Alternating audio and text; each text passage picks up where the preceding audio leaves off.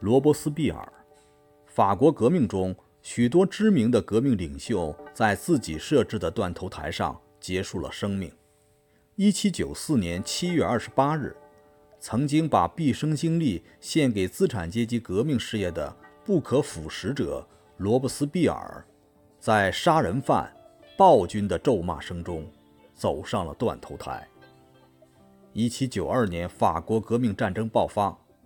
法军因组织不力、宫廷叛卖而节节败退。罗伯斯庇尔领导山岳派与吉伦特派斗争，将路易十六押上断头台。吉伦特派对外不能有效地抵抗敌人，对内无力制服王党。为了挽救共和国，罗伯斯庇尔领导巴黎人民起义，结束了吉伦特派统治，进入雅各宾专政时期。罗伯斯庇尔采取恐怖政策以消除危机，在他的领导下，民国工会颁布了土地法，将没收的封建地产小块出售，归还公有地予以平分，无偿废除封建义务。为对付国内外敌人，采取一系列恐怖政策，改组救国委员会，使之成为临时政府，掌握全部行政权。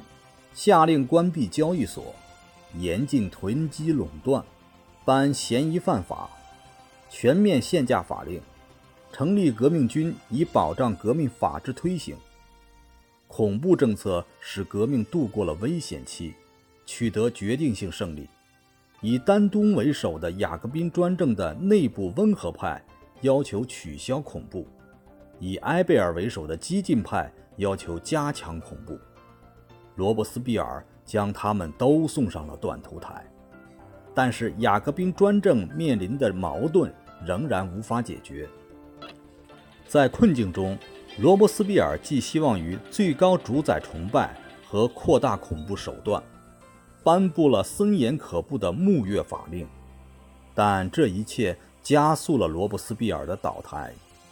1794年7月27日，在国民公会的大厅里。罗伯斯庇尔几次发言均被打断，代表们群起而攻之。在一片消灭暴君的狂呼声中，他终于被捕了。次日晨，罗伯斯庇尔等人未经审判便被送上断头台。当他的头落地时，围观群众鼓掌达数分钟之久。罗伯斯庇尔是伟大的资产阶级革命家。尽管在执政晚期背离了历史潮流，但不能减损其已建立的功绩。